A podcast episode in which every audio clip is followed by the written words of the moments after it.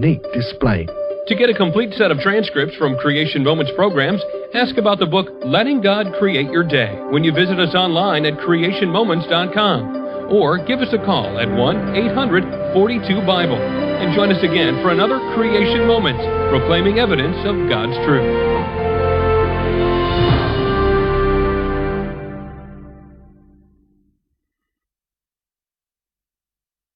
Good news and Christian talk on KKXX Paradise, K2A3AR Chico, and K280GL Chico. Celebrating over 50 years broadcasting to the North Valley on AM 930 and now the new FM 103.9. This is KKXX Life Radio.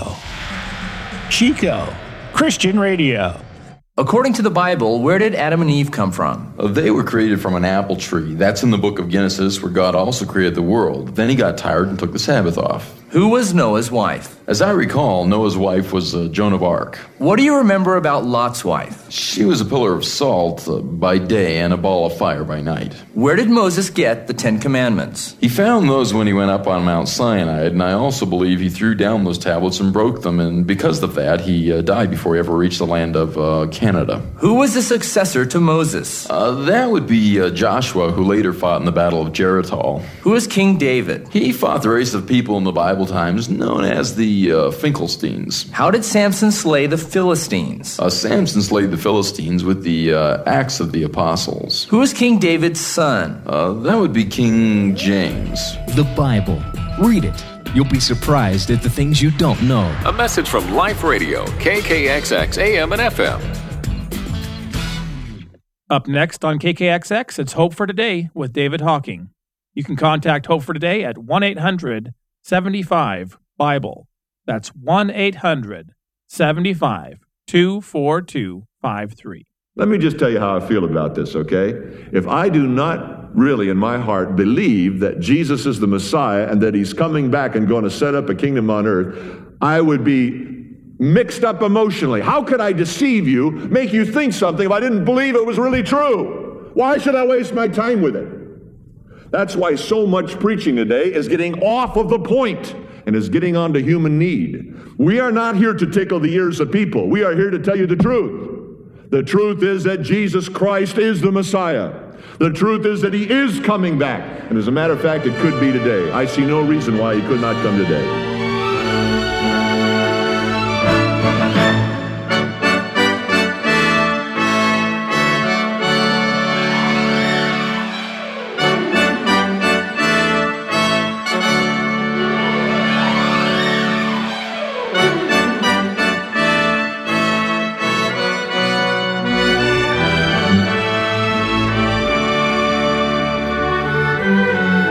Blessed to have you with us for this, the Thursday edition of Hope for Today with David Hocking. Today, as we continue our look at verses 18 through 35 of Luke chapter 7, we'll witness the significant moment where John the Baptist's followers, uncertain about their path, sought reassurance from Jesus. Now, in response, Jesus not only comforted them, but also imparted divine truths through his miracles and teachings, bringing clarity and understanding. However, Jesus, he didn't stop there. He challenged them to recognize the signs of the times, urging them to move forward with wisdom and heavenly insight. Now, that sounds like something we could use today. Well, our study begins in just a moment. First, though, I'd like to let you know that your regular and one time financial contributions play a vital role in sustaining this mission, Hope for Today.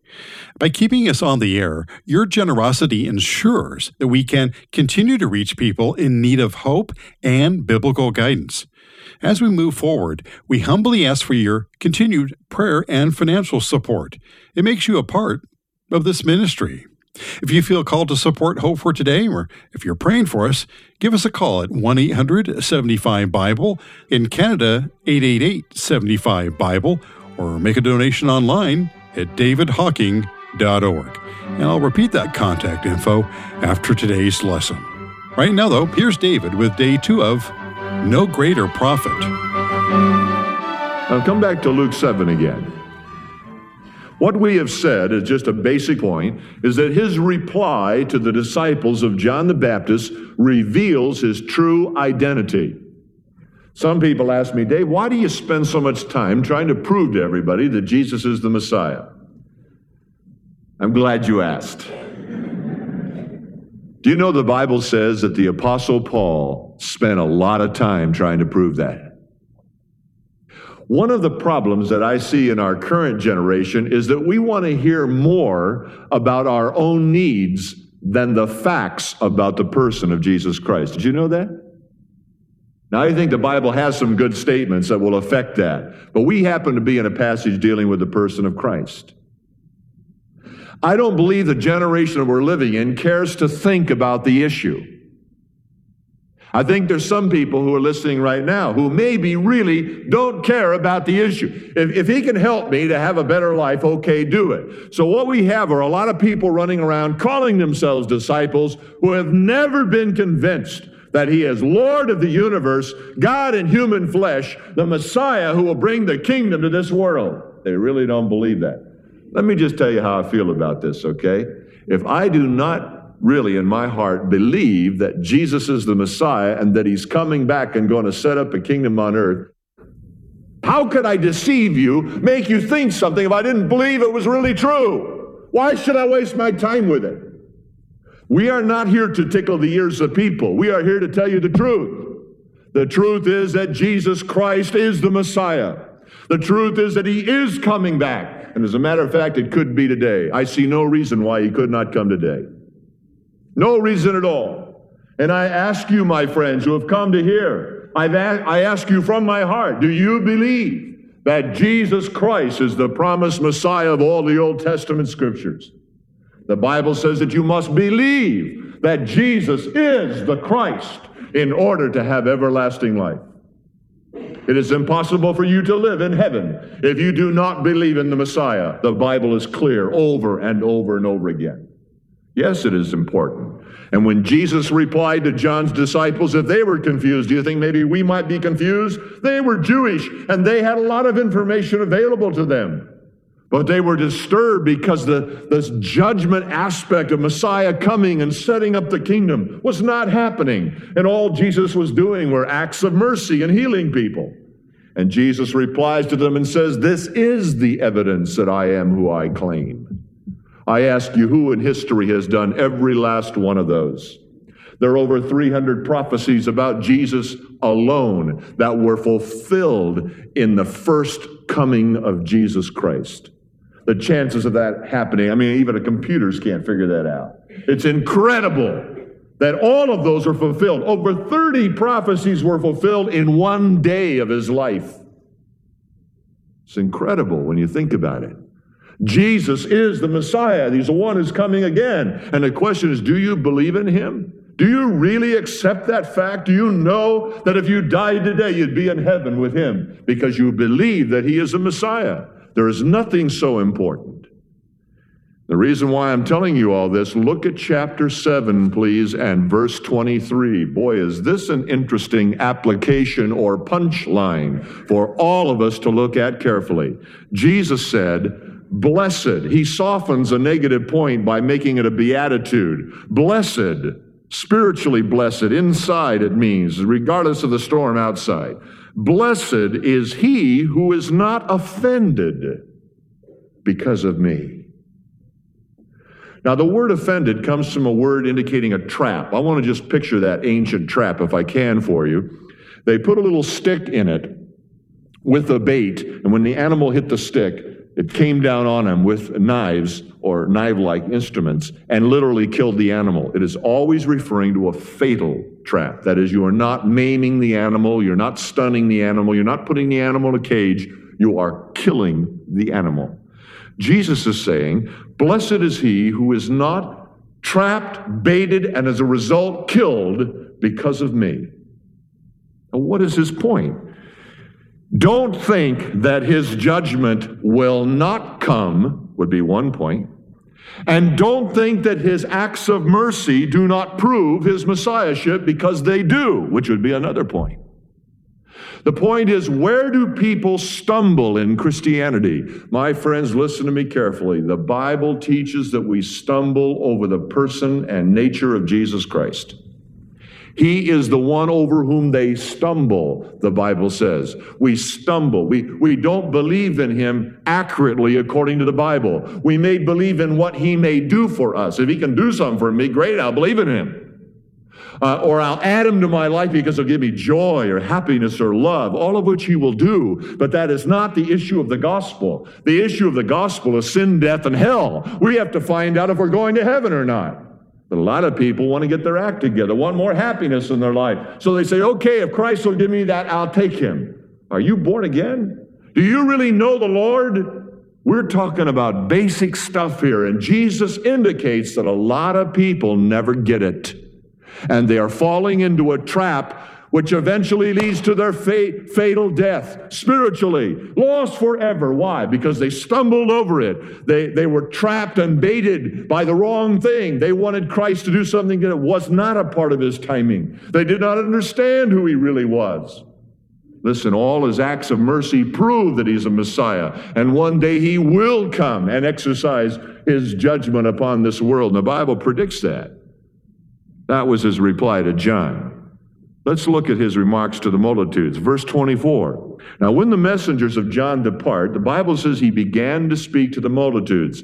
If you look at that carefully, I think even in English, and, and maybe a little stronger in the original language, he's connecting what he said to the messengers of John to the multitudes. He began to speak to the multitudes when the disciples of John were departing. Now, there's an important point being made there. If you're a crowd and you're listening to what Jesus says to these disciples of John the Baptist, you're starting to think, I mean, your motor is going. Now, it looks like he's rebuking John the Baptist. It looks like he may be saying that John's all messed up. He doesn't know what he believes. Now, that is a crucial issue if you're Jewish and have heard the ministry of John the Baptist. So, the first thing Jesus does is he turns to the multitudes and comments on who John is. In the first discussion, he's commenting on who he is. In the second discussion, he's going to comment on who John is. And in the third discussion, he is going to connect the two together. Now, watch this carefully. In the second discussion, his remarks to the multitudes, it reveals the importance of John's ministry, no doubt about it. First of all, he challenges them about the character of John. Verse 24 What did you go out into the wilderness to see? He repeats it two more times. Verse 25 What did you go out to see? Verse 26 What did you go out to see? The exact same phrase. What were you looking for when you went out to the wilderness? Now, his first occasion of saying that, he says, Did you go out to see a reed shaken by the wind? Now, there's something we need to really see here. He used the word, why'd you go out to the wilderness to see this? A reed, folks, is found everywhere along the shores of Galilee. He is in Galilee. There is no point for all of these people to have left and gone down to the desert area of the Jordan River and to have seen a reed shaken by the wind. There's a play on this whole, it's a little irony here. Why did you leave and go all the way out there to see was it a reed shaken by the wind? You could have seen that here. But he's also applying it to the character of John. People would have had a tendency to say, well, maybe John doesn't have any convictions, obviously, by sending people to Jesus and asking him, Are you the coming one or not? So Jesus uses a classic illustration of reed being blown by the wind and saying, Is that what you think John is? That he has no convictions because of the questions he just sent to me? Well, you don't know who John is. That's your problem. That's the general tendency of this passage where Jesus is leading. Then he said, What did you go out to see? Verse 25. Was it a man clothed in soft garments? Those who are gorgeously apparelled live in luxury in king's courts. Now, what's his point there? Perhaps that John could have been bought or rewarded. And that is almost amusing because he is in prison for rebuking Herod. And Jesus is saying, well, maybe you think he doesn't have any ethics at all. That somehow he could, you know, be a man in soft garments, he'd be gorgeously apparelled, live in luxury. Is that what you think? You think his motives are all messed up? You got, you got this all wrong. And in his third question, what you went out to see, he says, Did you go out to see a prophet? Oh, yeah. They all love to see the prophets. I got to tell you a little bit about prophets. They're kind of like preachers today. They are weird people. You know what I mean? They are really weird. First of all, they go around saying things that make people uncomfortable. You know, that they really do. And they don't know when to shut up. And these guys dress funny and act funny. They really do. I mean, look at John the Baptist for a moment. Camel's hair, leather belt. Prophets are weird people. But Jesus said one of the greatest crimes the nation of Israel ever committed was that they killed their prophets. They didn't want to hear what they had to say. But boy, it was entertaining. Man, I tell you, the crowds go down there and say, hey, you know, and they knew John. He was a priest. He grew up in a priest's home in Jerusalem. Hey, you talk about knowing about luxurious robes. John knew about it. John grew up with those guys, and he's down there, and they even went down once and asked him, Who do you think you are, John? You think you're Elijah? Who do you think you are? He said, I'm a voice. Wouldn't even give, their, give his name, you know. They knew his name was John. He said, I'm just a voice crying in the wilderness. By the way, you guys need to repent. what a guy, prophet of God. And he couldn't keep quiet, couldn't shut him up. And then they put him in prison. He's still waxing eloquent. He's going out trying to find out who Jesus is. Are you the one that's coming? Are we? Why are you doing all these acts of mercy? What about the judgment? Are you, you going to bring the judgment, or, or is someone else coming, or someone like you? Because I know what God said about you. Are you going to come back? Yes, he is. But Jesus is complimenting him. He says in verse 26, Did you go out to see a prophet? Well, yes, I say to you. But watch this more than a prophet. They knew about prophets. He said he's more than a prophet. He challenged them about the character of, of, John. And then in verse 27, he connects his ministry with Bible prophecy, just like he did with himself back in verse 22. He says, Behold, verse 27, he's quoting Behold, I send my messenger before your face who will prepare your way before you. They know about the messenger of the covenant. Believe me, if you're Jewish, you know about the messenger of the covenant. At Passover time, you want, you want me to know what they do at Passover? The last event of the Passover meal. Send the little kid to the door and see if Elijah is there.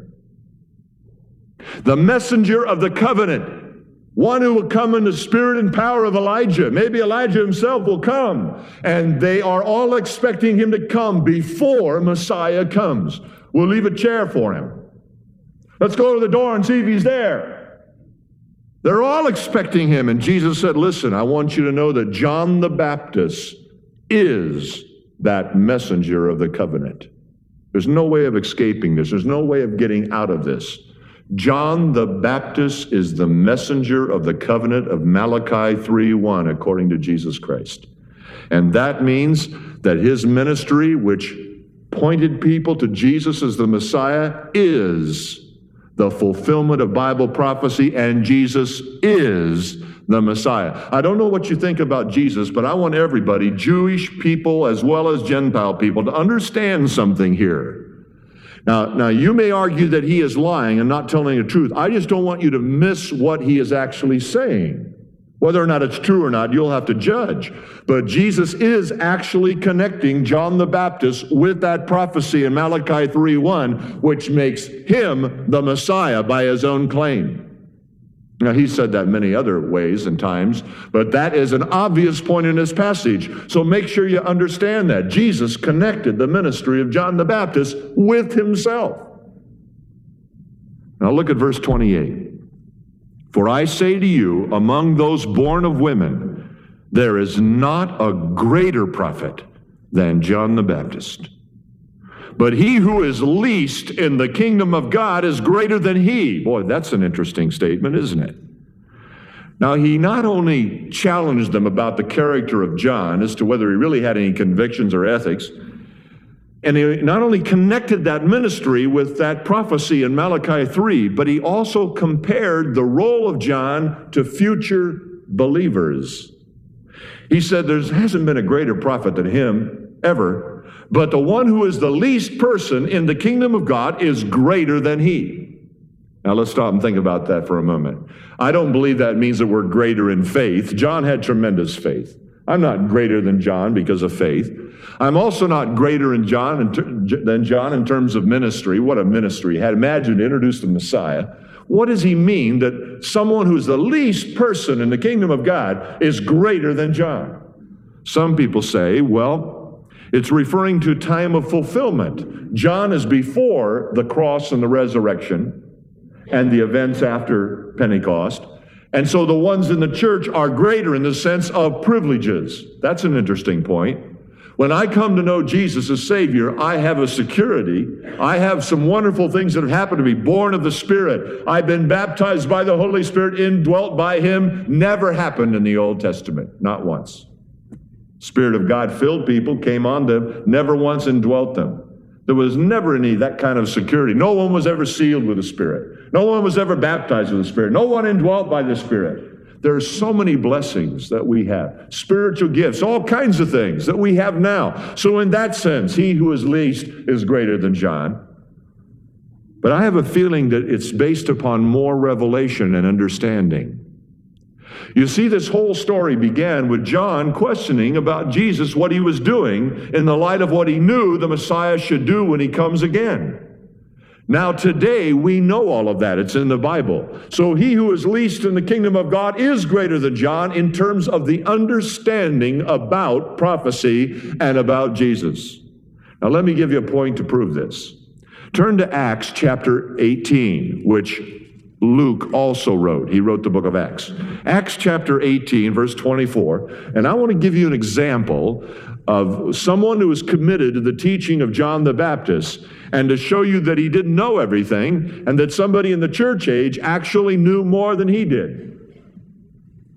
In Acts 18:24 it says, now a certain Jew, Acts 18:24, a certain Jew named Apollos, born at Alexandria in Egypt, an eloquent man and mighty in the scriptures, like John the Baptist of old, came to Ephesus. This man had been instructed in the way of the Lord, being fervent in spirit.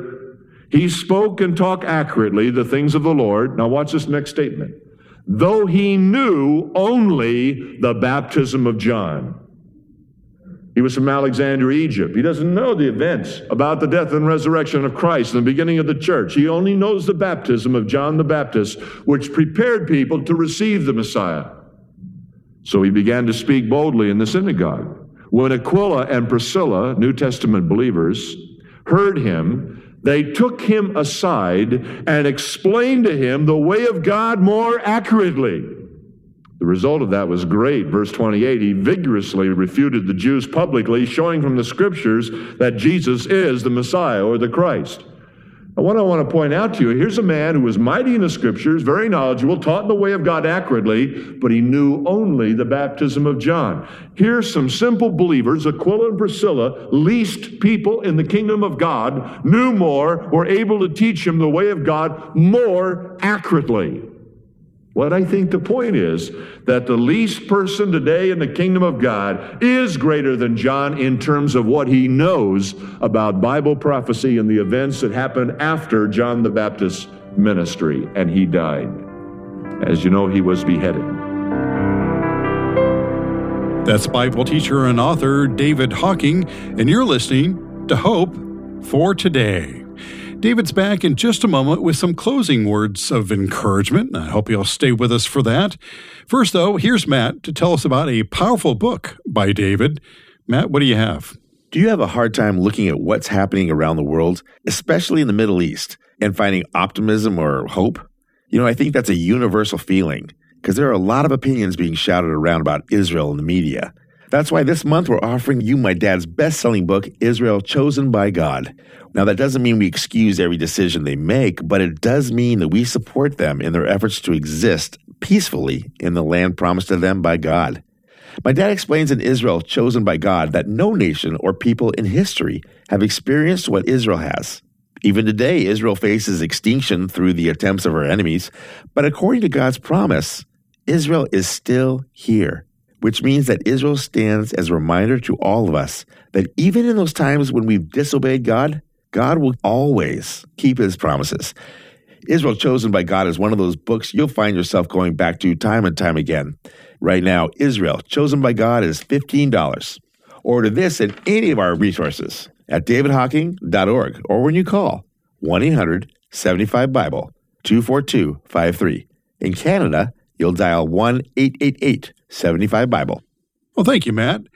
And before David returns to close out our time, you know, if you've ever wondered what all the saber rattling and tongue wagging over Israel is, is all about, well, significantly, it's about the land. And it's been that way for thousands of years, according to the Bible.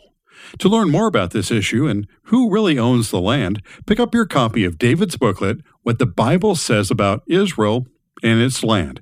It's a powerful study tool for just $5, and you can get it at davidhocking.org or calling us at 875 Bible. That's 875 242 53. And in Canada, call 888 75 Bible. Hey, while you're at it, grab a copy of the book Matt told us about called Israel Chosen by God. It talks about the land, but also the history of Israel and God's heart for the people of Israel in His Word. And it's just $15. Call those same numbers, 875 Bible, and in Canada, 888 75 Bible, or again, go to our brand new website, davidhocking.org. And friend, if you'd like to support this ministry beyond the cost of any resource you might purchase, well, our mailing address is Hope for Today, Box 3927, Tustin, California, 92781. In Canada, Box 15011, RPO 7 Oaks, Abbotsford, BC, V2S 8P1. You can also reach out by calling 875 Bible and in Canada 888 75 Bible. And thank you. Right now, here's David to bring today's lesson in God's holy word to a close. We're so grateful for uh, your continued support of this Bible teaching ministry. And uh, we are excited with what God is doing. It's, it's remarkable. And the fact is that God is doing great and mighty things. People coming to know the Lord, and uh, we're just thrilled. And I hope you get our Hope for Today newsletter. Also, that you would pray with us. God is doing great things. And uh, all you need to do is call us. Ask for a subscription to our monthly newsletter. It's absolutely free. Now, once again, the teaching here in Luke 7 and uh, verses 18 to 35 about no greater prophet is really centering in on John the Baptist. And there's some amazing things said. Uh, the Lord refers to the criticism he got of people calling him a gluttonous man and a wine bibber, a friend of publicans and sinners. Well, I'd like to say I thank God he's a friend of sinners. He's not a sinner himself, nor was he guilty of their false accusations. But the fact is that our Lord loves people. And as you read the Gospels, you realize how many